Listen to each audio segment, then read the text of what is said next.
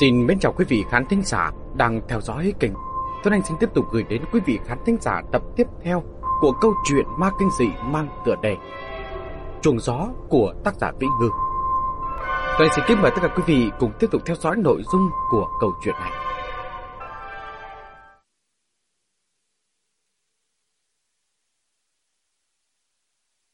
Lúc bây giờ có thể nói, từ đầu tới cuối, Nhạc Phong vẫn trầm lặng mặc cho bọn họ bày miệng tám lời, chí chóe chí chóe. Dường như người bị cắn vào cổ tay chẳng phải là anh. Nhìn bộ dạng đó, Mao Cà cũng có chút khó chịu thay cho anh, thở dài ngồi xuống đối diện. Chuyện tô hôm nay, mấy anh em cùng nhau bàn bạc thử đi. Vừa nhắc đến chuyện này, đầu tròng và lông gà liền im bặt. Vừa nãy lúc đi được nửa đường, khi bàn xem làm sao để gạt được đám miêu miêu, Mao Cà đã thuật lại sơ sơ sự việc. Đầu trọc và lông gà không hề biết tình hình lúc trước kia. Giờ nghe kể lại đã xảy ra chuyện gì, hệt như nghe nghìn lẻ một đêm, không biết nên phản ứng như thế nào. Mao Cà bây giờ do dự một chút. Nhạc Phong, anh nói câu này có thể không được xuôi tai, nhưng chuyện tối hôm nay, chú đừng bận tầm quá. Cho dù đường đường có xảy ra chuyện gì, thì chúng ta cũng không hề có lỗi với cô ấy. Nhạc Phong cười lạnh. Đúng rồi, người cầm súng gác đêm cũng đâu phải là anh. Đầu trọc đứng bên cạnh Mao Ca lại nói. Xuống gác đêm cũng đâu phải nghĩa vụ của cậu. Cậu xuống giúp cô ta cũng coi như đã hết lòng hết dạ rồi. Mọi chuyện đều nghe theo ý trời. Giúp được hay không cũng do ông trời định đoạt. Còn nhóc đó chọc phải phiền phức không nhỏ. Đến nỗi đối phương còn vác súng đến tận cửa. Thủ hận đến đâu mới đến mức ấy chứ? Nhạc Phong, Tôi nói câu này cũng hơi mất mặt, nhưng chuyện của ai thì người ấy tự gánh. Sự việc tôi hôm nay kết thúc coi như cũng không đến nỗi thảm. Ít nhân bên phía chúng ta cũng không ai xảy ra chuyện gì. Cậu nghĩ thử coi, lúc ấy Miều Miều và Vũ Mi đều ở dưới lầu. Nhỡ đầu cọ súng ra lửa, làm hai người đó bị thương. Vậy thì sẽ phiền phức đến mức nào? Nhạc Phong bây giờ hai mắt đỏ cạch nhìn đầu trọc. Ý của anh là đường đường gặp chuyện không may thì đáng đời mạng của ai mà chẳng giống nhau, còn chia sang chia hẹn gì chứ? Đầu trọc bây giờ cả giận. Sao nói vậy mà cậu không hiểu nhỉ? Tôi không nói đường đường gặp chuyện không may là đáng đời. Ý của tôi là, họa do cô ta gây ra thì cũng nên để cô ta tự thu dọn. Có giúp cô ta hay không thì còn phải xem quan hệ tình cảm. Không quen chẳng thân, tôi biết cô ta được bao lâu chứ. Xét về mặt tình cảm thì coi như là cũng đã đến nơi đến chốn rồi đúng không nào? Mọc cả ấn vai đầu trọc, ý bảo anh ta bớt nóng, sau đó lại nhìn Nhạc Phong. Anh thấy là lịch của cô bé đường đường này có chút sâu xa. Chuyện này chúng ta khó mà quản được. Cho dù cô ta không phải người xấu, nhưng vụ này chúng ta cũng không có khả năng giải quyết. Ý anh là báo cảnh sát đi. Đầu trọc và lông gà nhìn nhau, sau đó gật đầu phụ họa. Báo cảnh sát đi. Được hai người phụ họa, trong lòng Mao Ca có vài phần ổn định hơn. Nhạc Phong, ý chú thế nào? Nhạc Phong lạnh lùng nhìn Mao Ca. Lực lượng cảnh sát ở ca nại thế nào, anh rõ hơn em nhiều. Dựa vào cách đồn công an bé tí, đến bàn ngày, ca trực mà ngay cả một bóng người cũng không có kia ư. Lăng Hiểu Uyển là sinh viên đại học. Chuyện của cô ta còn kinh động đến nhà trường, đến phóng viên, nên công an bên này mới làm bộ làm tịch tổ chức tìm kiếm. Nhưng có tìm được người không? Chuyện của đường đường báo cảnh sát rồi anh định nói sao đây? Nửa đêm có người sách súng đến cửa à? Vì sao? Chúng ta nói đường đường bị người đó bắt đi, người ta sẽ tin sao? Ngay cả vẻ ngoài của gã đó thế nào, chúng ta cũng không rõ. Đến lúc đó, công an sẽ đưa vào án đặc biệt, bảo sẽ lưu ý, rồi cứ thế kéo dài không có kết quả. Đây chính là ý của anh ư, anh có an tâm không? Màu cà bây giờ không nói gì.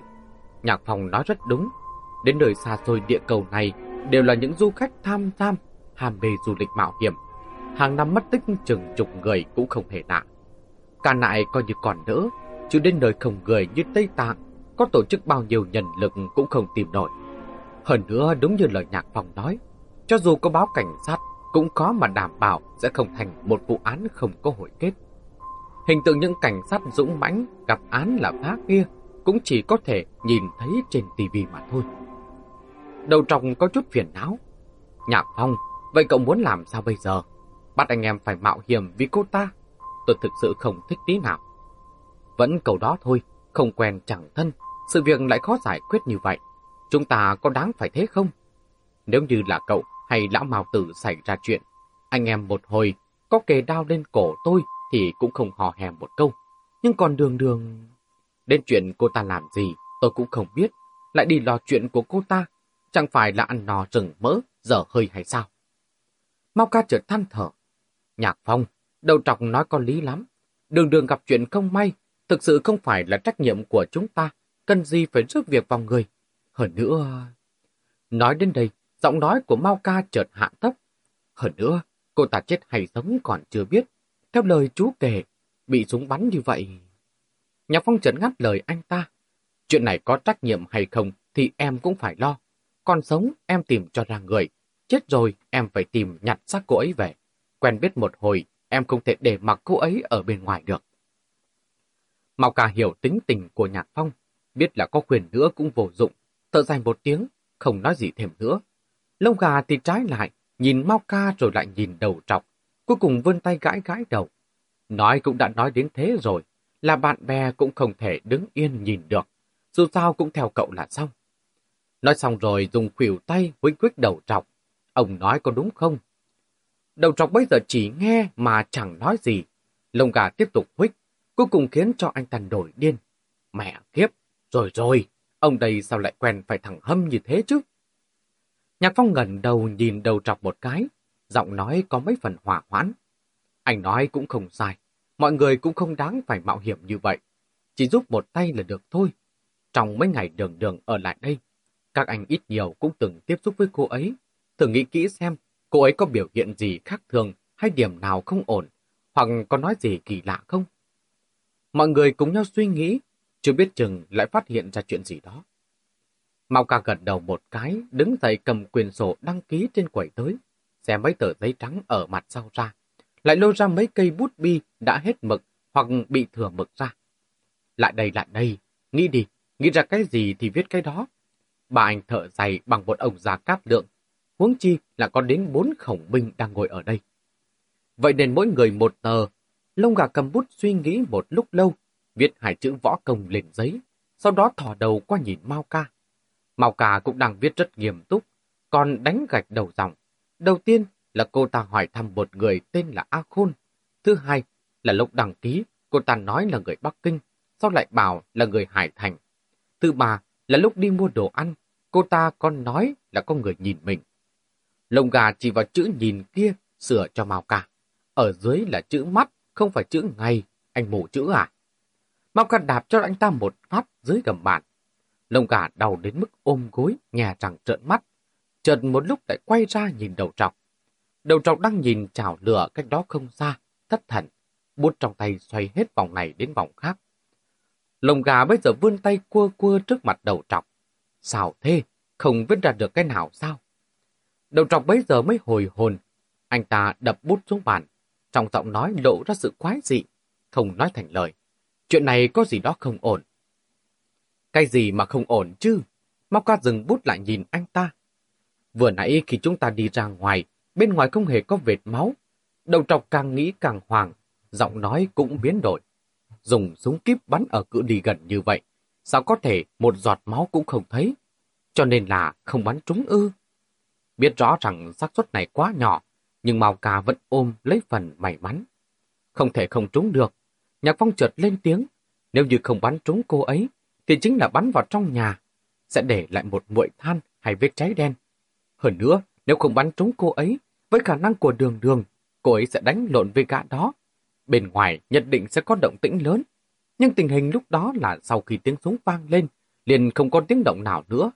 Nói cách khác, cô ấy đã bị bắn trúng, sau đó đã bị mang đi. Vậy tại sao lại không chảy máu? Đầu trọc nhất quyết không thả. Cậu nói xem, súng bắt đoàn một tiếng như thế, kiểu gì cũng phải có máu chứ. Nếu mà không có máu, thì quả thực là không thể tin nổi. Nhạc Phong bây giờ phiền não. Chuyện này có quan trọng đến mức đó không? Không thấy máu thì anh định không tìm nữa sao? Nói cũng không phải nói thế. Lông gà lầm bẩm. Nhớ đầu cô ta là ma thì sao? Thế thì còn tìm cái lông à? Càng nói càng lạc đề. Mau cả trừng mắt. Bảo chú mày viết điểm nghi vấn ra. Chú mày viết được cái gì rồi? Anh ta vươn tay giật lấy tờ giấy của lông gà. Nhìn, võ công à? Võ công gì? Nghệ thuật uống trà chắc.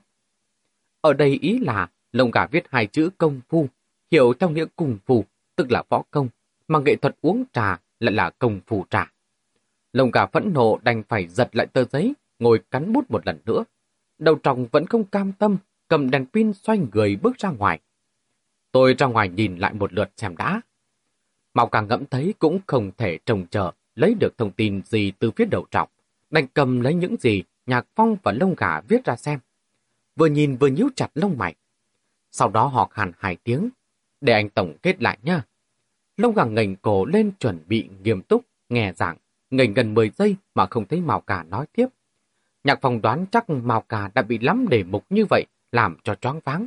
Vươn tay cầm lại mấy tờ giấy. Nhìn một lúc rồi đặt xuống.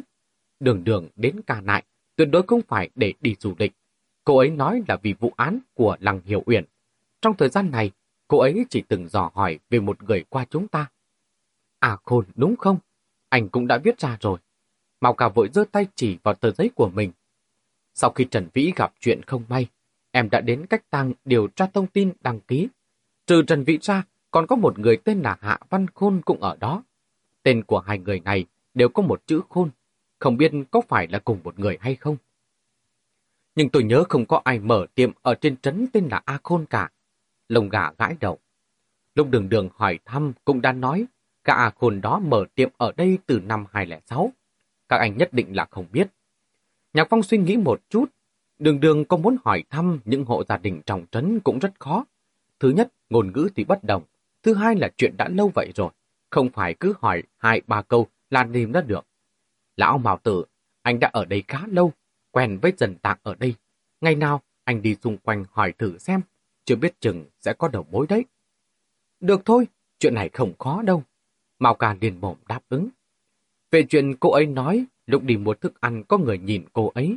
Nhạc phong cao mày. Đường đường sẽ không vô duyên vô cớ lại nói như vậy. Sau khi mua thức ăn về không lâu, thì cô ấy vào hẻm núi. Lúc quay về rõ ràng đã động tay động chân với người khác. Nói cách khác, có thể cô ấy đã đuổi theo hoặc gặp được kẻ đang theo dõi cô ấy. Thế thì tuyệt đối là đuổi theo rồi. Lồng gà bây giờ vỗ đùi. Khả năng gặp được không lớn. Tôi đang bảo tại sao cô ấy lại cứ thích chạy vào hẻm núi làm gì. Ra là người ta có nguyên nhân. Cho nên, người đang theo dõi cô ấy, thỉnh thoảng cũng sẽ đi lại trên trấn. Nhạc phong trầm ngâm, mà kẻ đó với gã lúc nãy hẳn không phải là cùng một người. Sao lại nói như vậy? Mau ca vội vàng hỏi dồn. Em không nhìn rõ bộ dạng của cái gã tối hôm nay cụ thể là thế nào, nhưng rách rưới lồi thổi lách tách như vậy, không giống người trên trấn, nhìn rất hoang dã, giống như vẫn sống trong hẻm núi. Người như vậy, nếu xuất hiện trên trấn, sẽ rất thu hút sự chú ý. Hơn nữa, cả nại rất nhỏ, trừ du khách ra, chỉ cần có khuôn mặt nào hơi lạ một chút là tất cả mọi người sẽ chú ý ngay. Cho nên người đang theo dõi đường đường phải là một kẻ khác. Suy nghĩ một chút, anh lại bổ sung. Em và đường đường đã từng giao thủ, võ công của cô ấy không tệ. Đâu một mình cũng sẽ không đến nỗi khó khăn. Nhưng nếu đối phương có hai người thì sẽ dễ giải thích hơn. Có thể cô ấy đang đi theo một người, thì lại bị một người khác tập kích từ đằng sau. Nhạc phong khoa tay múa chân miêu tả động tác dùng dây xiết cổ. Vết dây trên cổ đường đường nằm ngang. Nói cách khác, đối phương đột nhiên lấy xiết cổ cô ấy từ đằng sau. Lông gà nghe mà mắt đăm đăm. Cô nhóc này mạng lớn thật, sao không giết chết cô ta cơ chứ? Có thể thoát thân khỏi sự kìm kẹp như vậy, cô ấy cũng đủ bản lĩnh rồi. Nhạc phong tưởng tượng cảnh tượng lúc đó, sau lưng cũng có chút rét lạnh cả người. Sau đó em gọi điện cho cô ấy. Anh nhớ ra rồi, lúc ấy chú nói cô ấy thở rất gấp, giống như bị phản ứng cao nguyên. Mao cà chợt hiểu ra, nhưng thật ra lúc đó cô ấy vừa mới đánh một trận xong. Khốn thật, con bé này cũng bình tĩnh thật đấy. Vừa mới dạo một vòng qua quỷ môn quan xong, mà tiếp điện thoại của người khác cũng không lộ ra chút sơ hở nào. Sau đó cô ấy dường như muốn chia lầu trên lầu dưới với em, nói là buổi tối một mình canh chừng ở dưới lầu. Đường đường đã động tay động chân với bọn chúng. Đối phương là loại hung ác như thế nào, cô ấy biết rõ. Nếu cô ấy đã nói là muốn canh chừng ở dưới lầu, thì hẳn là đã nắm chắc tám phần sẽ đối phó được với bọn chúng. cho nên bị thương cũng không chảy máu, vì cô ấy có mặc áo chống đạn. Mao cảm mừng rỡ. Áo chống đạn, cái con em anh ấy, chống với trả đạn. Anh tưởng áo chống đạn là dép lề chắc, muốn là mua được ngay à? Người nói chính là đầu trọng vừa mới đi tuần tra ở bên ngoài về, mang theo một thần khí lạnh, run rẩy đặt đèn pin xuống bàn. Tìm thấy vết máu rồi, ở gần bờ sông, chỉ có một vệt, không tính là nhiều. Tôi đoán đối phương dùng cúng sát, nên là bên trong chỉ có thuốc súng chứ không có đạn. Nếu phát súng kia không bắn xuyên qua người, kéo đi từ đằng sau, thì máu sẽ không chảy xuống được. Đến bờ sông thì phải cõng cô ấy đi, cho nên mới phải xoay người lại, máu là chảy ra vào lúc đó. Trái tim của nhạc phong trùng xuống, nhất thời đầu óc trống rỗng, lại quên mất tiếp đó phải nói gì. Giọng nói của Mao Ca cũng có chút run rẩy. Cả đó lội nước đi, cõng theo đường đường rất phiền phức, tại sao không bỏ lại? Đầu trọc tách một tiếng bật lửa bật lên, châm điếu thuốc lên hút, rít vài hơi, sau đó nhả ra vài vòng khói, tựa như muốn phun hết những phiền muộn trong lồng ngực ra. Lão Mào Tử, cảnh sát phá án phải nhìn đến chứng cứ, bỏ xác lại thì rõ ràng nói lên ở đây đã phát sinh tình tiết vụ án, có muốn không để ý đến cũng không được. Nhưng nếu mang thi thể rời đi rồi, ai có thể chứng minh là đã có người chết cơ chứ? Đường đường đã chết chưa? Chưa, nhỡ đầu còn chưa chết, thì sao nào? Chẳng phải là phải đem về xử lý hay sao? Vậy, vậy hắn định xử lý đường đường thế nào? mạo Cà lúc này run thật. Ai mà biết được, đầu trọc liếc nhược phong. Chưa biết chừng, trong lúc chúng ta đang nói đồng nói tây ở chỗ này, đối phương đã làm thịt cô ta rồi. Nhạc phong, tôi nói câu này cậu đừng giận. Nếu người ta đã muốn giết cô ta, thì tuyệt đối sẽ không để lại. Giết rồi cũng sẽ không ném xác cô ta ở chỗ đất trống cho cậu tìm thấy được. Cậu không tìm được đâu. Giờ còn ở đây mà loay hoay với mấy thứ vô dụng này làm gì? Anh ta vươn tay cầm lấy mấy tờ giấy lên, sau đó vứt ra đằng sau. Cậu tưởng mình là Sherlock hùng thật à? Có trả ra được thì người cũng toi rồi. Nói chưa dứt lời, cái ghế bên dưới đột nhiên bị đá một phát. Đầu trọc ngồi không vững, rầm một tiếng ngã xuống đất. ngẩng đầu lên nhìn, nhạc phong mắt đỏ cạch, cầm lên với anh ta. Mẹ nói chứ, anh nhặt lên cho tôi. Nhạc phong, còn mẹ nói chứ, cậu đủ chưa hả? Đầu trọc cũng nổi giận, nhịn đau nhảy dựng lên tự trên đất. Người xuống gác đêm cũng không phải là tôi, làm bộ làm tịch vác súng xuống kết quả thì sao? Chưa bắn được phát nào, đã để mất người rồi. Giờ lại gầm lên với tôi à? Còn bản lĩnh thì cậu ấy đừng có anh em với miều miều kia đi. Nếu như cậu vẫn canh chừng bên cạnh đường đường, mấy bản lĩnh của cậu chưa biết chừng là đã nổ súng hạ gục cả đó trước được rồi ấy chứ. Lông gà vội chạy lại kéo đầu trọc. Bình tĩnh bình tĩnh, chuyện chưa đâu vào đâu, đã quần tà đánh quân bình rồi, thiếu đoàn kết thật đấy. Đầu trọng hậm hực, dựng lại cái ghế vừa bị đạp nghiêng, cho thằng ngồi xuống. Nhạc phong đứng dậy, nhặt mấy tờ giấy rơi trên đất, lạnh lùng nhìn đầu trọng một cái. Cho dù đường đường còn sống hay đã chết, chuyện này tôi cũng phải điều tra. Trong hẻm núi có một thằng xúc sinh như vậy, tôi không thể để cho nó sống tử tế được. Có lý, Màu cà bỗng trở nên thương cảm. Có nhớ lúc nàng hiểu uyển tới đây không? Một cô bé rất tốt bụng. Anh nói hết tiền lẻ để mua thức ăn, cô bé ấy còn trò mượn. Mao ca vừa nói vậy, cả đám đều im lặng không lên tiếng.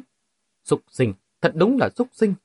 Vành mắt của Mao ca dần dần đỏ lên, khịt mũi một cái, nước mắt cũng trào ra. Đang yên đang lành, sao lại động đến con gái người ta làm gì chứ? Nếu mà sớm bắt được thằng xúc sinh ấy, thì đường đường đã không đến nỗi gặp phải chuyện không may.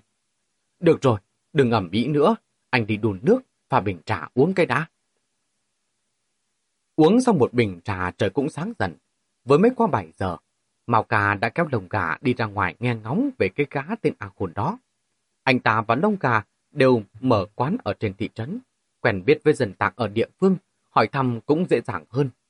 Mang theo nhạc phong và đầu trọc theo lại dễ gây chú ý, vậy nên đành bỏ hai người ở lại quán trọ coi nhà.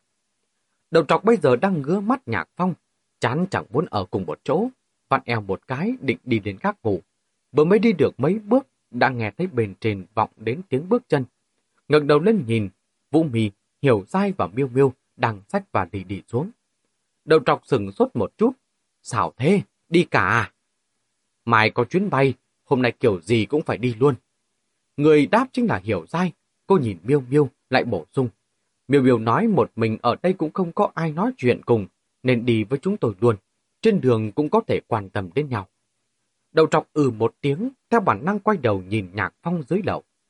Nhạc Phong nghe thấy tiếng động, từ từ ngẩng đầu lên. Miêu miêu cười cười xách vali đi xuống dưới, đứng cầu thang nhìn Nhạc Phong. Nhạc Phong, em hỏi anh lần cuối cùng, anh có đi cùng em không? Hôm qua, anh đã đồng ý với em sẽ quay về đi làm. Quay về đi làm ư? Nhạc Phong có chút hoàng mang. Câu đồng ý mới ngày hôm qua, không ngờ sau một đêm lại trở nên xa vời như vậy. Đã qua một năm, tình hình hiện giờ thế nào, anh làm sao có thể đi cùng Miêu Miêu được? Không đi đúng không? Thái độ của Miêu Miêu lại bình tĩnh đến kỳ lạ. Sớm đã đoán được điều này. Nhạc Phong bước tới cuối người sách lấy vali của Miêu Miêu. Miêu Miêu, anh, anh tiện em một đoạn nhé, có được không hả Miêu Miêu? Không ngờ lại sách hụt, Miêu Miêu đã xông lên giành trước. Cô ta nhìn Nhạc Phong, vành mắt đỏ dần lên. Nhạc Phong, mọi chuyện không thể cứ theo lời anh nói mãi được. Anh muốn làm gì thì làm, em chỉ có thể đứng yên một chỗ chờ đợi anh, dõi theo anh. Lần này em không chờ anh nữa, cũng không cần anh tiến. Sẽ xuất phát lúc 8 giờ rưỡi, còn một tiếng nữa, đủ để anh thu dọn đồ đạc đi cùng em. Anh đến thì đến, không đến thì thôi. Không đến, em sẽ không chờ anh nữa. Nói xong, cô ta thoáng cười, xách vali đi về phía cửa. Chiếc vali ấy rất nặng, cô ta cố sức sách bước chân cũng lảo đảo. Lúc ra đến cửa thì đổi tay, nghỉ ngơi một lúc lâu mới xách vali lên lần nữa, bước xuống bậc thang. Nhạc Phong nhìn dáng vẻ cố sức gắng gượng của Miêu Miêu, vành mắt cay cay. Hiểu dài bước tới từ phía sau, do dự một chút, hạ giọng khuyên anh. Nhạc Phong, anh phải cùng Miêu Miêu đi. Hôm qua cô ấy khóc đến nửa buổi, kể lại chuyện của anh và cô ấy. Nghe mà khiến tôi khó chịu vô cùng. Hai người đã bên nhau bao năm như vậy, đâu có dễ dàng. Nếu chia tay thật thì thực sự đáng tiếc. Vũ Mì cũng bước tới. Cô ta nhìn Nhạc Phong một cái, không nói gì, chỉ đầy đầy hiểu dai. Đi thôi. Đầu trọc dựa vào cầu thang, ngẩn ra, nhìn họ đi xa dần. Trong lòng chợt thấy trống trải. Hôm qua còn vẫn náo nhiệt, mới đó mà đã vắng lạnh thế này rồi sao? Nhạc Phong đứng yên tại chỗ không đáp lời. Người anh em, đầu trọc quên sạch chút không vui lúc trước, chủ động nói chuyện với Nhạc Phong. Lão Mạo Tử nói rất phải, dỡ mười ngôi miếu không bằng hủy một mối duyên. Tuy nói tôi vẫn mong cậu với miêu miêu chia tay, nhưng nhìn dáng vẻ của cậu bây giờ, trong lòng tôi cũng khó chịu lắm. Chuyện của đường đường coi như anh em đã đồng ý, sẽ giúp cậu trả đến cùng. Cậu đi với miều miều đi, đừng để lần này lại chia tay thật. Sau này có hối hận cũng không kịp. Nhạc Phong bây giờ mới ngẩng đầu quay sang nhìn đầu trọc. Đi đi, đi đi. Đầu trọc phẩy tay như đuổi ruồi. Chuyện đường đường tôi đồng ý sẽ coi như việc của mình mà tra xét cẩn thận. Nhất định sẽ bắt được thằng khốn kiếp kia. Cậu cứ yên tâm 200% đi nha. Đi, đi thu dọn đống hành lý rách nát của cậu đi. Nhạc Phong không lên tiếng dừng một chút rồi nhấc chân đi đến lậu. Lúc đi qua đầu trọc, đấm mạnh anh ta một phát. Cả hai gần như đồng thời bật cười. Đang cười dưới đầu bỗng vọng đến tiếng bước chân rồn rập. Lồng gà tựa như một cơn gió chạy vọt vào. Tôi không chịu nổi nữa, không chịu nổi nữa, tôi chết mất, chết mất. Lồng gà thét trói tay, nhìn quanh phòng khách một vòng không thấy ai. Bây giờ mới thấy đầu trọc và nhạc phong đang đứng trên đầu cầu thang. Thằng cha A Khôn đó, cả nại đúng là có một gã tên A Khôn thật. Hai người biết thằng đó ở đâu không? Anh ta vườn ngón tay chỉ về phía đối diện quán trọ. Ở đối diện, lầu hai, trống, hắn ở ngay ở đó. Giọng của lông gà so với bình thường tựa như hai người khác nhau, vừa lành lót vừa bén nhọn, hết như của thái giám, cộng thêm nhịp điệu cũng trùn chảy theo người. Đầu trọc nghe mà tim cũng đập thòn thóp theo. Này, không nói tử tế được sao? Không thế, giọng của lông gà lại nhảy thêm một quãng tám nữa. Cả à khôn đó, cả à khôn đó có một thằng em trai đã bị cảnh sát bắt đi. Hai người biết em trai gã đó phạm tội gì không? Hả? Nó có biết phạm tội gì không? Phạm tội gì? Đầu trọc bị anh ta làm cho phát hoảng. Giết người! Lông gà giống như phát điên, hét rầm lên. Nó ăn thịt người! Nó ăn thịt người! Các anh có biết không? Nó ăn thịt người thật đấy! Lúc ấy sau tiếng chét chói tai của lông gà chính là sự trầm mặc kéo dài. Trong nhà không biết từ đâu bỗng vang lên một tiếng lạch cạch, khiến cho đầu trọc cả kinh, nổi ra gà đầy mình. Nhạc phong nhíu mày một cái, bước xuống từ cầu thang. Rốt cuộc là thế nào? Lão Mao từ đâu rồi? Ăn thịt người là chuyện gì? Cũng phải có đầu có cuối chứ. Tôi không biết. Lông gà quát tay. Vừa nãy là hét dùng nhiều sức quá, hiện giờ hoàn toàn mệt lạ. Lão học Tử vẫn ở cửa tiệm đối diện. Tôi nghe đến đoạn ăn thịt người là chịu không nổi nữa rồi. Thần kinh tôi yếu, sợ nhất là gặp mấy chuyện biến thái. Hai người đều biết rồi đấy. Hồi còn bé, lúc xem thám tử Black Cat, lúc cô dâu bọ ngựa ăn thịt chút rể bọ ngựa, tôi đã gặp ác mộng mấy năm liệt. Mặt trông thấy lồng gà trong chốc lát, có thể còn chưa ngừng nói những câu làm nhảm chẳng đầu chẳng đuôi. Nhạc Phong nói với đầu trọc. Tìm thẳng lão mau tử mà hỏi đi. Lồng gà, anh trồng quán nha. Cho tới khi đi ra tới cửa, Nhạc Phong bỗng quay đầu lại, cười sâu xa nhìn lông gà một cái. Cẩn thận đấy, đừng để đến lúc về phải mở nồi ra mới tìm được anh. Lông gà trong chốc lát chưa kịp phản ứng lại. Sau khi biểu ra, điền bi phẫn vô cùng. Nhạc Phong, cả nhà của cậu, cả nhà của cậu. Tầng 1 của cửa tiệm đối diện với quán trọ Mao Ca là một cửa hàng bán đồ trang sức lưu niệm của người Tạng. Trong tiệm có một người phụ nữ dân tộc Tạng đang ngồi đó, gương mặt ngăm đen, phiếm hồng. Tay đang sỏ hoa tai, lỗ phách, mỉm cười, vui vẻ và với đầu trọc và Mao Ca. Vừa bước vào cửa, Nhạc Phong và đầu trọc dù đang vội nhưng cũng biết nghi lễ của dân tộc Tạng, vội vàng chắp tay lại. Trát tay Đức Lạc, chào hỏi nhau một câu cha Tây Đức Lạc, người trả lời lại một người đàn ông đang nói chuyện với Mao Ca. Áo già dề, dắt bên hông, để lộn đừa bà vai phải, rất nhiệt tình chào hỏi Nhạc Phong và đầu trọng. Mao Ca quay đầu lại giới thiệu, bạn thân của anh, Cường Ba. Nhạc Phong gật đầu một cái với Cường Ba, coi như chào hỏi, sau đó nháy mắt với Mao Ca. Chuyện đó, chuyện đó là thế nào? So với Nhạc Phong, đầu trọc thẳng thừng hơn rất nhiều. Lồng gà sao lại thành ra như thế nhỉ? Ăn thịt người, ai ăn thịt người? Câu này vừa thốt ra, sắc mặt của Cường bà lập tức trở nên khó coi. Người phụ nữ Tây Tạng kia không hiểu tiếng Hán mấy, nhưng mấy chữ ăn thịt người lại nghe rất rõ ràng, vô cùng bất an và đứng dậy. Mao ca trừng đầu trọc, ăn ăn, chỉ biết ăn thôi, đổ tham ăn. Đầu trọc đang dưng lại bị mắng như vậy, nhất thời có chút vẫn nộ. Mao ca gật đầu một cái tỏ vẻ xin lỗi với Cường ba, kéo hai người nhạc phong đến góc tường. Buổi sáng hỏi một lượt rồi, cũng thật là trùng hợp. Gã à khôn đó trước kia ở đây, ngay trên lầu của Cường ba đấy. Trước kia sao? Nhạc phong nhạy cảm ngẩng đầu lên nhìn trần nhà. Giờ không ở nữa sao? Không ở từ lâu rồi, cũng không biết tên đầy đủ là gì, chỉ biết hay gọi là A Khôn, là người Hán, đến cả nại làm ăn phát tài, buôn đồng trùng hạ thảo, hàng năm đến mùa là vào đất tạng ở một thời gian, mua lại đồng trùng hạ thảo với giá thấp từ dân tạng, cũng không biết là đầu cơ trục lợi đi đâu, dù sao cũng kiếm được kha khá tiền. Lại chẳng lời to ấy chứ. Đầu trong chật chật mấy tiếng, đồng trùng hạ thảo ở bên này dễ kiếm, hợp tác với bến xe bên kia cũng chỉ mất 8 đến 10 đồng một cây. Cứ thử đến mấy cửa hàng sang trọng ở Bắc Kinh Thượng Hải xem, giá trên trời đấy. Làm ăn như vậy, tiền còn không đổ vào như nước hay sao? Nhạc Phong vô cùng câm đến trước sự lạc đề của đầu trọc, trừng mắt nhìn anh ta một cái, rồi thúc giục màu cả. Vậy sau đó thì sao?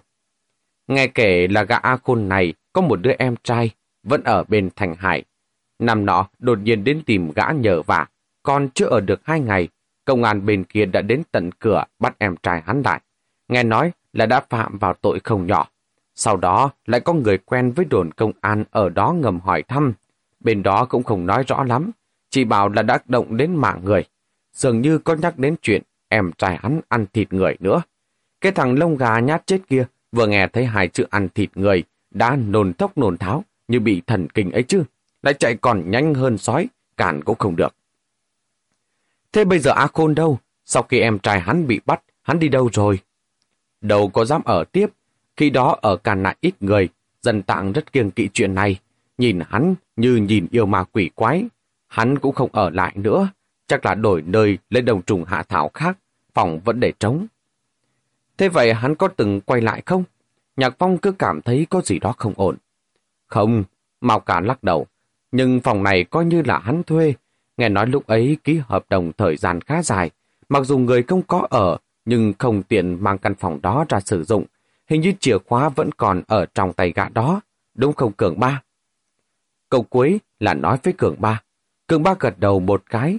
Người phụ nữ tạng kia tò mò, dùng tiếng tạng hỏi Cường ba chuyện gì. Cường ba trả lời một câu. Cô ta lại luyền thuyền qua tay bố chân, nói nửa ngày dừng một chút. Cường ba nhìn Mao ca. Cô ấy nói ngày hôm qua cũng có một cô gái người Hán đến hỏi về căn phòng trên lầu, cũng ở quán trọ của các anh. Cô gái người Hán sao? Là đường đường à?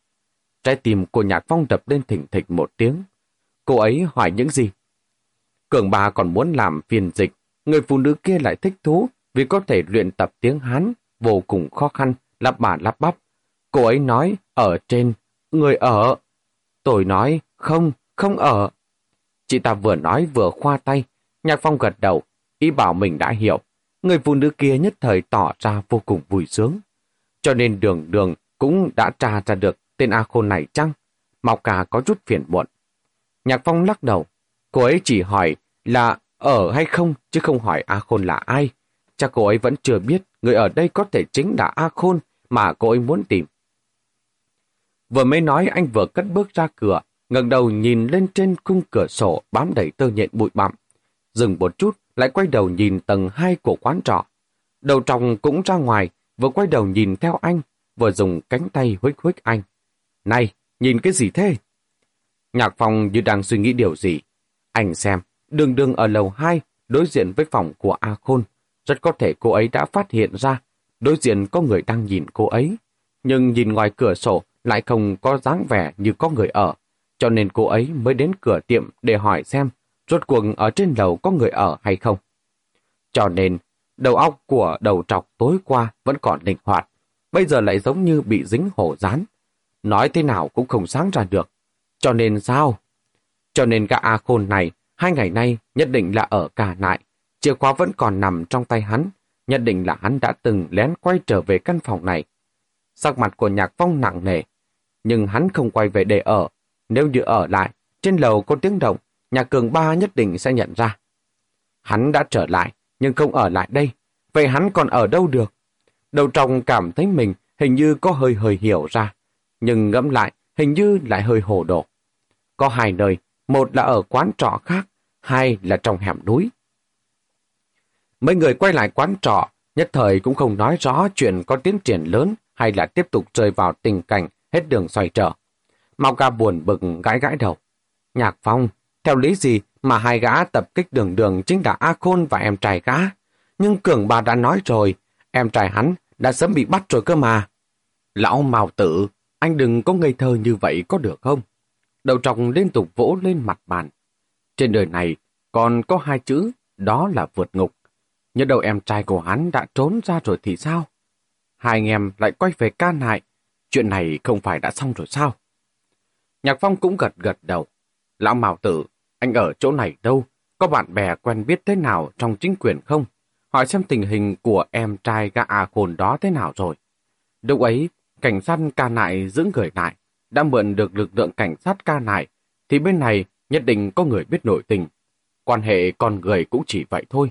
Vòng 7-8 vòng, chưa biết chừng có thể hỏi thăm được tình hình đấy. Màu càng nghe thế thì gật đầu. Cũng được, để tôi đi hỏi giờ sổ điện thoại ra xem. Còn biết làm sao, phải chừng cái mặt dày ra nhờ người ta giúp một tay thôi. Cũng chẳng phải chuyện gì khó khăn cả. Nói xong anh ấy liền đứng dậy, lầm bầm đi vào trong quầy dở sổ điện thoại. Lồng gà đang núp ở một cái bàn rất xa, dáng vẻ như sắp chết đến nơi. Đầu tròng nhìn mà phát bực. Đàn ông đàn an, mấy tuổi rồi mà còn ngây thơ như thế. Chỉ đã ăn thịt người thôi mà. Mới nói đến ăn thịt người, sang mặt của lông gà ở đầu bên kia lại biến đổi. Vừa vịn vào bàn vừa nôn khan.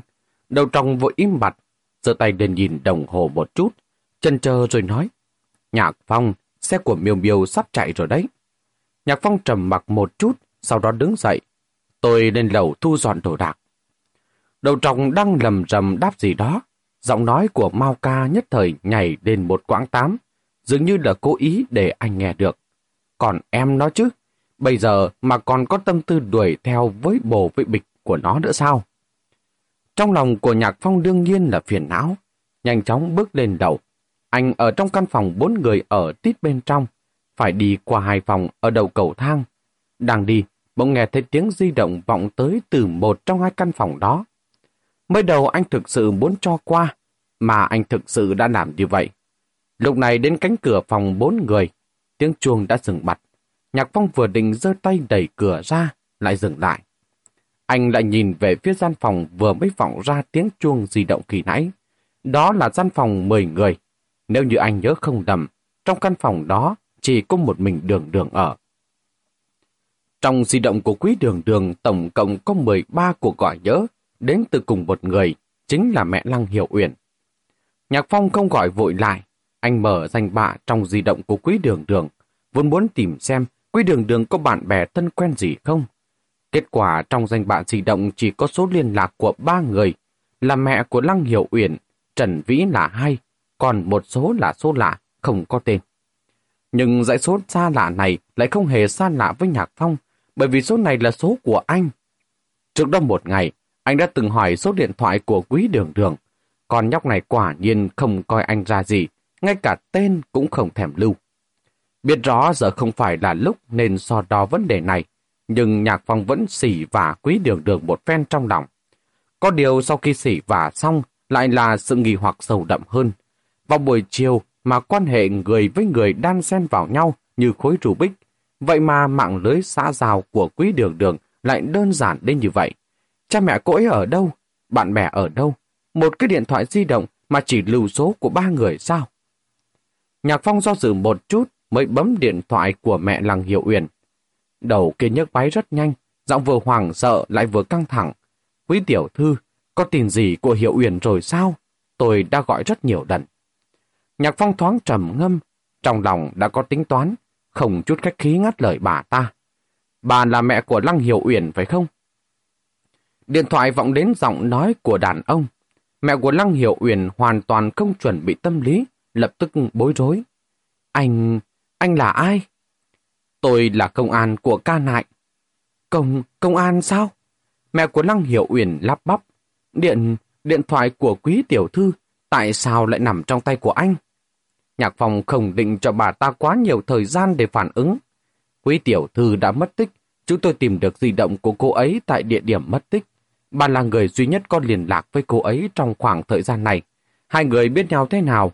Mục đích của quý tiểu thư khi đến ca nại là gì? Mọi đồng bối đều có thể trợ giúp cho việc điều tra của cảnh sát. Hy vọng bà có thể cung cấp cho chúng tôi. Đầu dây bên kia lập tức im lặng, sau đó bỗng bật ra tiếng khóc. Quý, quý tiểu thư đã mất tích rồi à? Thưa bà, xin bà hãy bình tĩnh. Nhạc Phong chẳng hề muốn ngồi nghe mẹ của Lăng Hiểu Uyển bộc lộ tình cảm do chậm trễ thời gian. Chúng tôi hy vọng đã sớm tìm được quý tiểu thư. Bất kỳ tin tức nào mà bà cung cấp cũng đều là sự trợ giúp rất lớn đối với chúng tôi. Càng sớm tìm được quý tiểu thư thì càng có thể đảm bảo cô ấy bình an. Mẹ của Lăng Hiểu Uyển cuối cùng cũng từ từ bình tĩnh trở lại, nước nở nghẹn ngào, bắt đầu kể lại từ đầu. Nhạc phòng lắng nghe, thỉnh thoảng cận đồng một cái, chân mày dần dần nhíu lại, cuối cùng xác nhận lại một lần nữa với bà ta Cô ấy thực sự chính miệng nói với bà, cô ấy có thể giao tiếp với linh hồn sao? Trên lầu vọng đến tiếng bước chân rồn rập, Mao cả biết rõ là nhạc phòng xuống, cố ý không ngẩng đầu lên. Ô, đi đây à? Không thấy nhạc phòng đáp lời, lại nghe thấy tiếng đầu trọc. Hành lý của cậu đâu? Thu dọn cả nửa ngày, lại tay không đi xuống. Nhạc phong bước nhanh đến trước quầy, vương tay ấn nút khởi động của chiếc máy tính bản cũ kỹ trên đó. Quạt gió kêu xè xè trong thùng máy. Mao ca chẳng hiểu mô tê ra sao. Ngẩn ra nhìn anh lên mạng vào quy quy. Mở ra một danh sách liên lạc thật dài. Cuối cùng cũng không nhịn được. Không phải đấy chứ. Một là chú đi thăm dò chuyện của đường đường. Hai là đuổi theo miêu miêu. Còn mẹ nó chứ. Chú lên quy quy định chơi trò chơi chắc. Đầu trọc và lông gà cũng hiếu kỳ bù lại. Nhạc phong không trả lời. Chuột nhấp vào hình cây màu đầu màu xanh xám đó là icon một ông chú bị ổi, nickname là cô đơn lòng ta, chữ ký là đêm dài đằng đắng, tối nay ai sẽ ở bên ta. Người này, Mau Ca đột nhiên cảm thấy cái tên này rất quen, hình như cũng là bạn tốt của anh thì phải. Đây không phải là thần côn sao? Đầu trọc nhận ra đầu tiên. Nhạc Phong, cậu tìm lão lưu manh truyền đi lừa đảo này làm gì? Thần côn từ này chỉ những người giả thần giả quỷ mượn thần linh để lừa đảo quần chúng. Dịch nôm na ra là thể là thầy tu, thầy cúng, thầy pháp. Nhưng mà vì đây gọi như tên riêng, nên là giữ nguyên đặt tên là thần côn.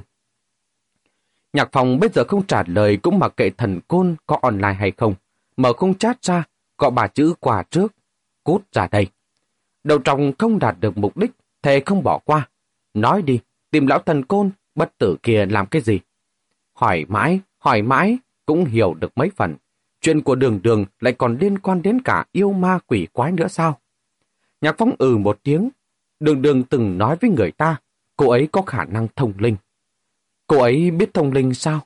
Con người của Mao Ca sắp là chừng đến rớt ra ngoài. Cái con bé đó sao? Thông linh à? Dù sao thì bản thân của em cũng không tin.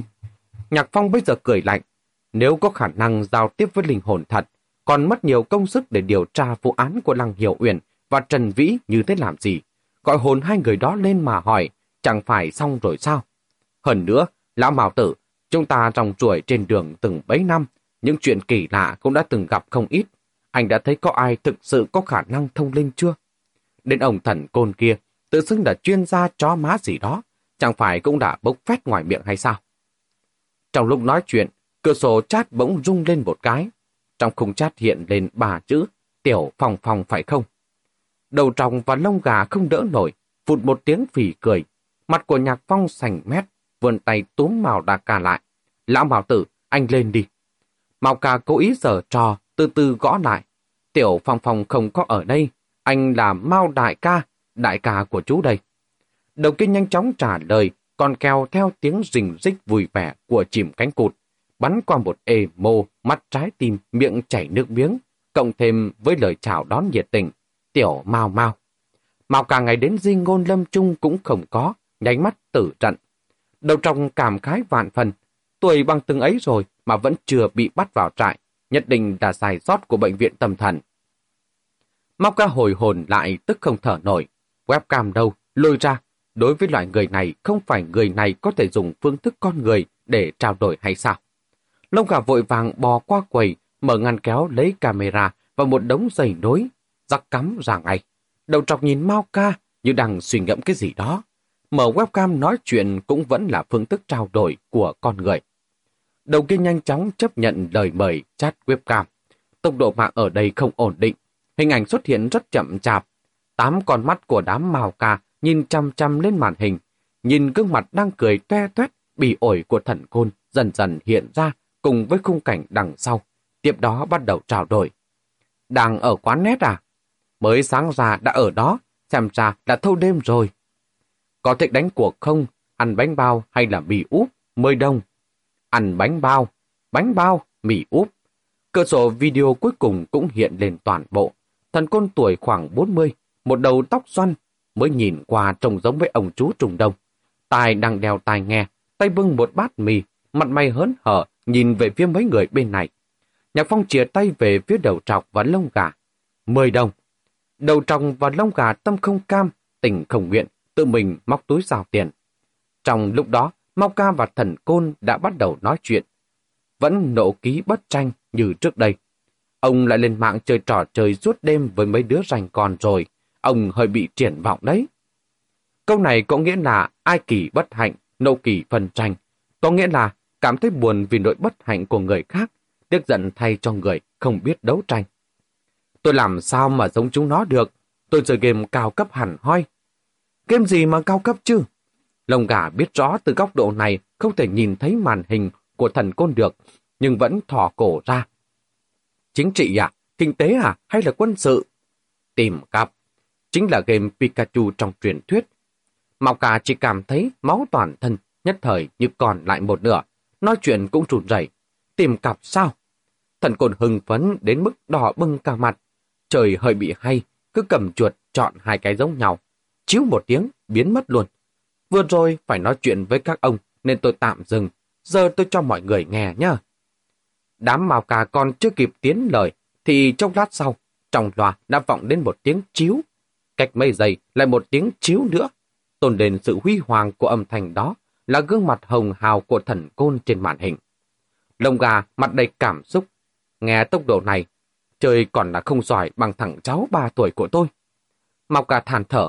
Thôi, thừa biết tính cha này rồi, thần côn quanh năm suốt tháng lượn lờ ở rừng sâu núi thẳm. Hiếm khi nhìn thấy máy vi tính, coi trò tìm gặp là bảo bối, cũng chẳng có gì là lạ. Đây hoàn toàn là sự thật, bọn họ và thần côn đều là bạn bè. Biết anh ta vừa mới 20 đã cuốn gói ra khỏi nhà, đi khắp đại giang Nam Bắc. Hệ chỗ nào vắng vẻ cổ quái là chạy đến đó, tự xưng là muốn tìm tòi, nghiên cứu tất cả những chuyện lạ kỳ nhân trong thiên hạ.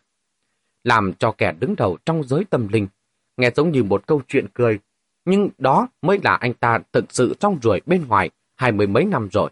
Dù sao cũng một thân một mình, một người no cả nhà không đói. Hai năm trước, thần côn ăn mặc như một kẻ hành khất xin cơm, kéo theo một cái bao tải lớn đến cả nại, ngồi nghỉ ngơi trước cửa quán trọ của Mao Ca. Lòng tốt của Mao Ca trỗi dậy, cho anh ta một cái bánh nướng thịt bò. Nào biết thần côn lại nhìn anh ta cười, xinh đẹp một cái, làm cho Mao Ca suýt nữa suy nhược thần kinh. Sau đó vươn tay móc từ trong bao tải ra một quyển vở, ra vẻ nhỏ nhã hỏi Mao Ca, đồng chí có bút không?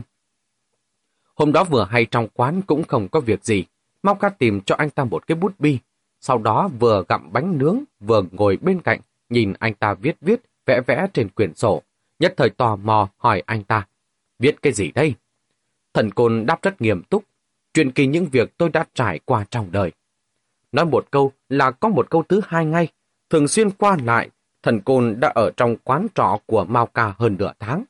Trong khoảng thời gian đó, Đầu Trọng và Nhạc Phong cũng đến ca nại thăm Mao Ca. Đương nhiên cũng làm quen với thần Côn. Con người thần Côn này dĩ nhiên là hoang đường, không thể kiềm chế nổi. Nhưng những gì anh ta đã trải qua, quả thật có thể gọi là truyền kỳ. Những chuyện khác không nói, chỉ riêng trạng thái không có nơi ở cố định trong chuỗi trên đường, phiêu bạt khoảng 20 năm này, thôi cũng đủ để đám nhạc phong phải thán phục. Huống chi, thần côn còn có thể gọi một người làm công tác văn hóa. Trong cái bao tải bự trảng kia của anh ta, đựng đầy những quyển bút ký, ghi lại hành trình du tẩu thiên hạ bao năm qua. Ở đâu có ma quỷ hành hành, hoành hành thế nào, phỏng đoán nguyên nhân vì sao, đời trước đồn thế nào, chia ngành, chia loại, có trật tự, cảnh tích càng nhiều. Nghiễm nhiên trở thành chuyên gia trong đó, là ngôi sao sáng trong nghề. Lời nói ra cũng kiểu cách như vậy. Thần côn có lúc cũng cảm khái, vuốt về cái bảo tải kia của anh ta mà không ngừng thổn thức. Tôi tuyệt đối có thể vào đại học làm chủ nhiệm khoa. Mao ca lại quan tâm vấn đề thực tế hơn. Cái bao tải này của anh vác đi cả ngày mà không thấy nặng sao? Hay là gửi lại đây đi, tôi trồng hộ cho. Thần côn bây giờ vô cùng khẩn trương. Thế thì không được. Đây là tâm huyết tôi tích lũy cả đời. Để chỗ anh, nhỡ đầu bị trộm mất thì sao? Nhỡ đầu nhà anh cháy thì sao? Bị ngập nước thì làm sao? Lở đất thì làm sao? Bị xét đánh thì làm sao? Mau ca mặt nóng, áp mông lạnh. Tức đến mức đỉnh đầu bốc khói, không buồn nhắc lại chuyện này nữa. Nhạc Phong lại hiến kế cho anh ta. Anh học đánh máy đi, làm cái USB, chỉnh lý các thứ rồi lưu lại. Chẳng tốt hơn là ngày ngày vác cái bao tải đi sao. Nhớ hôm nào bị dân phòng tịch thu, còn muốn khóc cũng không được. Thần côn đành chấp thuận, để hôm nào anh bớt bớt thời gian đi học. Vậy nên hai năm qua, cả bọn đều tận mắt chứng kiến thần côn thăng cấp từng bước trong lĩnh vực IT. Đầu tiên là mê chơi bài, cả ngày hân hoan, dạng người nhìn cái máy vi tính. Có lần có một đứa nhóc ngồi bên cạnh nhìn không nổi nữa. Chú à, vào quán nét là phải trả tiền, chú chỉ ngồi chơi bài không, không lên mạng, không có lợi đâu. Vậy nên tiếp đó, thần côn lên level, bắt đầu chơi quỳ quỳ. Hệ trời là không thể ngừng nổi. Nghe nói còn từng chạy đến tận Vũ Hán để gặp bạn trên mạng. Cầm một bông hoa đứng ở quảng trường quốc tế Vũ Hán, lạnh cóng cả một đêm mà không chờ được người đẹp. Nhạc phong nghe mà thiếu chút nữa cười đến phát điên. Anh cũng sắp thành ông già đến nơi rồi, đừng có mơ mộng hão huyền như vậy, có được không hả? Thần côn tỏ ra không phục lắm. Lúc nói chuyện, rõ ràng cô ấy rất tán thưởng anh.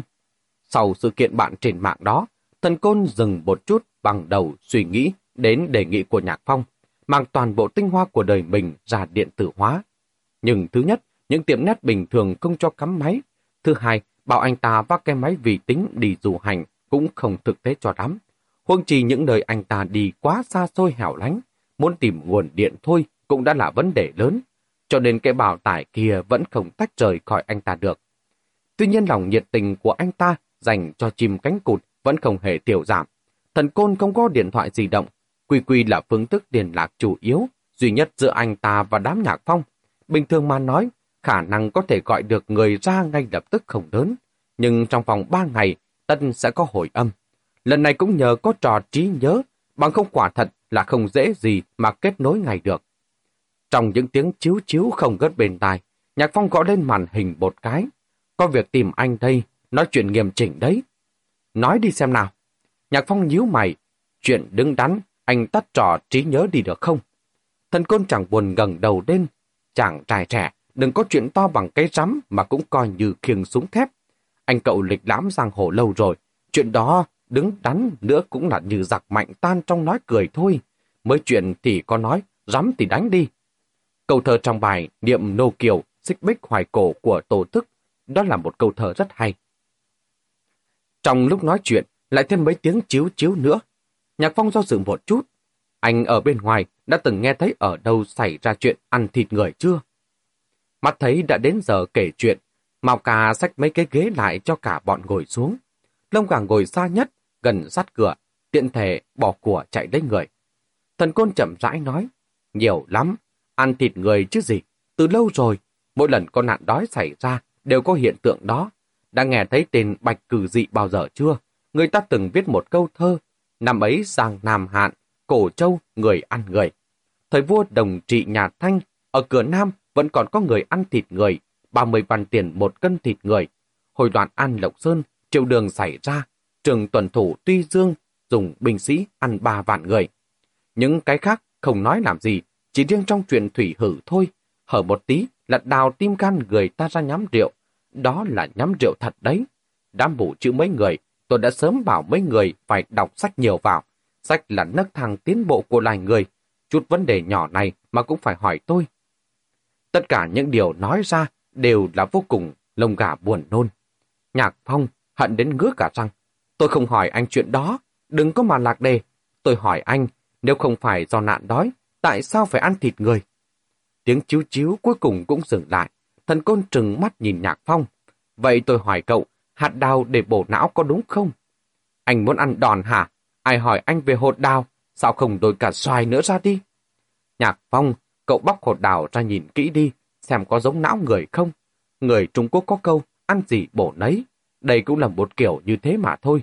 Cậu nghĩ xem, đau thận thì ăn thận heo, bổ phổi thì ăn phổi heo, muốn ấm bụng thì ăn bào tử heo, tim đập nhanh thì ăn tim heo hầm bách tử nhân. Còn cái gì mà đừng tiền ngưu? Vì sao lại ăn ư? Ăn gì bổ nấy? Mà động vật làm sao so với người được? Thận heo làm sao mà bổ bằng thận người được chứ? Nói đến đây, anh ta đột nhiên ghé sát vào camera, gương mặt to lớn lấp kín màn hình, cười quái dị, nhìn chằm chằm lông gà. Cho nên phải ăn thịt người, đúng không hả lông gà? Lông gà hú lên một tiếng quái dị, cả người lẫn ghế lộn ngược ra đằng sau. Mà bên kia màn hình, thần côn đã cười đến hụt cả hơi. Nhạc Phong hơi buồn nôn một chút, vươn tay ra, quay camera về bên phía mình. Theo ý của anh là ăn thịt người, có lúc là để chữa bệnh sao? Tôi đã bảo là cậu ít học rồi mà. Gương mặt của thần côn đầy vẻ khinh bỉ. Cậu đã đọc tiểu thuyết của Lỗ Tấn, thần tượng của tôi chưa? Trong đó có người nào ấy nhỉ? À, cha của Tiểu Xuyên chẳng phải đã bỏ một số tiền lớn ra để mua bánh bao thấm máu người cho con trai chữa bệnh lao hay sao? À, còn có cả bà Tử Hì nữa. Năm đó khi bà ta lừa gạt Thái hậu Tử An, nghe nói cũng là cắt một miếng thịt trên bắp đùi làm thuốc dẫn cho Tử An. Nhạc Phong ngắt lời anh ta. Vậy tôi hỏi anh, nếu như chỉ ăn người có ngày sinh đặc biệt thì sao? Ví dụ như ngày 13 tháng 5, điều này có gì đáng chú ý không? Trái tim thần côn nhảy thoát lên một cái. Lần đầu tiên từ khi bắt đầu cuộc đối thoại, trên gương mặt anh ta lộ ra vẻ tương đối nghiêm chỉnh và kinh ngạc. Đám đầu trọc không hiểu, 13 tháng 5 từ đâu ra, mặt đầy vẻ khó hiểu nhìn Nhạc Phong. 13 tháng 5 cái gì thế? Nhạc Phong không để ý tới bọn họ, chỉ dục thần côn. Nói đi, ngày sinh đặc biệt có gì đáng chú ý không?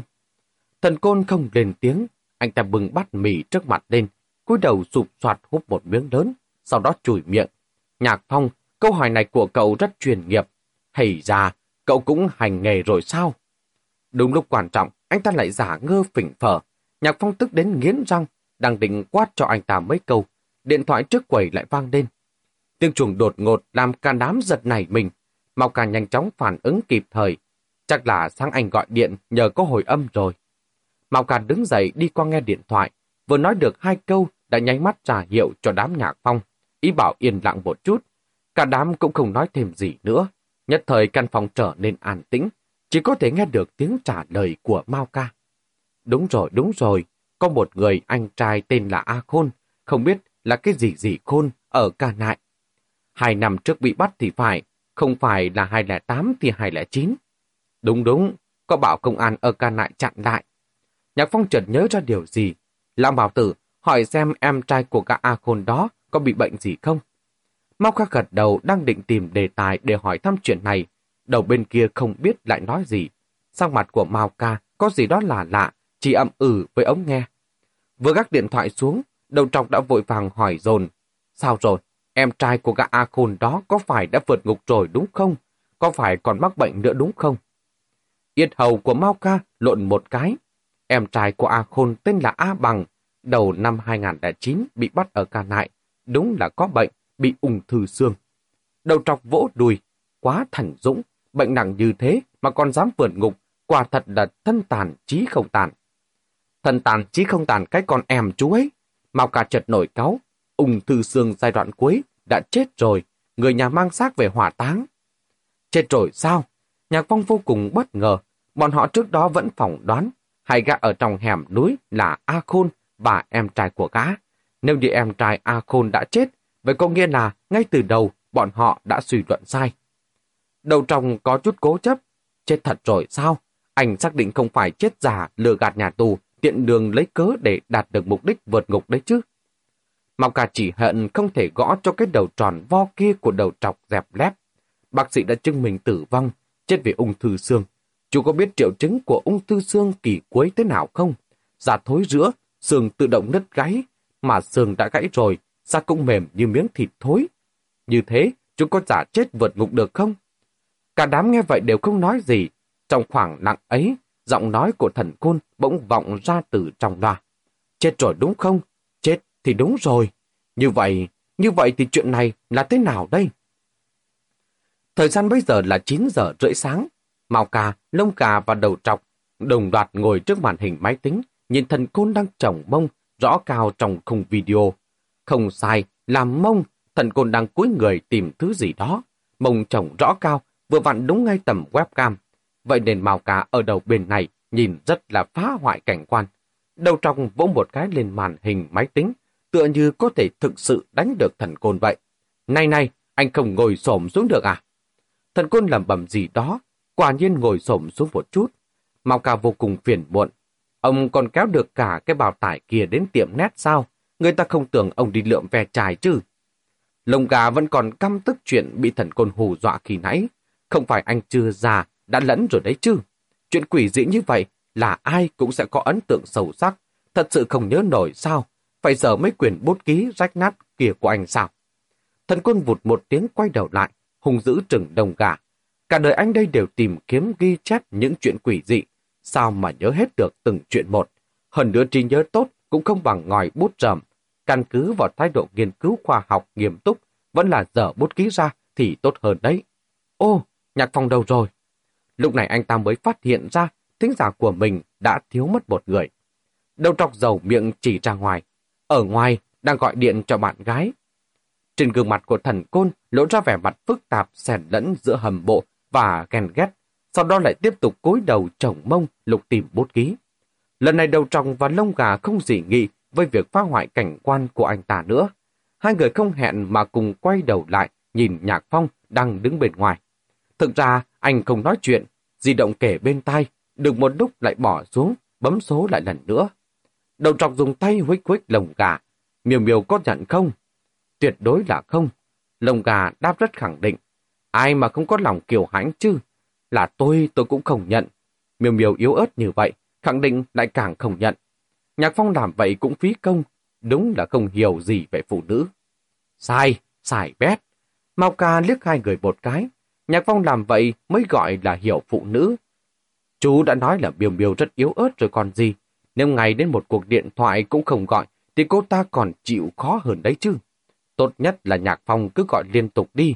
Bên kia có nhận hay không cũng chẳng sao cả. 99 không được thì gọi 100 cuộc. Cơn tức của Miêu Miêu tiêu tan là vừa.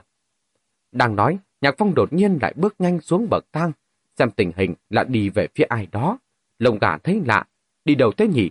Chẳng lẽ miều miều quay lại sao? Chết tiệt, không phải quay lại thật đấy chứ. Đầu trọc rốt cuộc vẫn không thấy hai người sẽ tốt đẹp được đến đâu. Vừa nghe muốn ôn lại mộng cũ, chân mày đã nhíu thành cái rãnh. Mạo Càn đứng dậy bước tới cạnh cửa nhìn ra ngoài, sau đó khoát tay với hai người. Không phải đâu, nó nhận lầm người thôi. Miêu miêu mà cũng nhận lầm được sao? Đầu trọc khỉnh bỉ. Lông gà lại xem thường đầu trọc. Sao lại nhận nhầm miêu miêu được? Nhất định là nhận nhầm thành đường đường. Cá không, mười đồng. Đầu trọc nhìn vẻ mặt của Mao ca quả quyết từ chối. Tôi là thành niên tốt, không tham gia đánh bạc. Lông gà hừ lạnh một tiếng, đang định xỉ vả anh ta đôi câu. Trong đoà lại vọng đến giọng nói chậm gì của thần côn. Tôi bảo này, mấy người có muốn nghe chuyên gia kể chuyện nữa không hả? Ba người cùng nhau quay đầu lại. Thần côn không biết đã lục loại xong, ngồi nghiêm chỉnh trên ghế. Trong tay còn cầm một quyển sổ. Hình vẽ trên bìa là hình hoàn trầu cách cách, bàn do triệu vì đóng. Bìa đã quan góc, nhìn là biết đã được nhiều năm. Thần côn bây giờ hắng giọng một cái. Chuyện này ấy à, là tôi nghe được lúc đi du lịch đến Thành Hải, đại khái là khoảng 3-4 năm trước. Từ từ, tôi kể cho các vị nghe nhé. Kính thưa tất cả quý vị khán thính giả, câu chuyện này tiếp tục diễn biến như thế nào? Tôi xin kính mời tất cả quý vị khán thính giả cùng tiếp tục theo dõi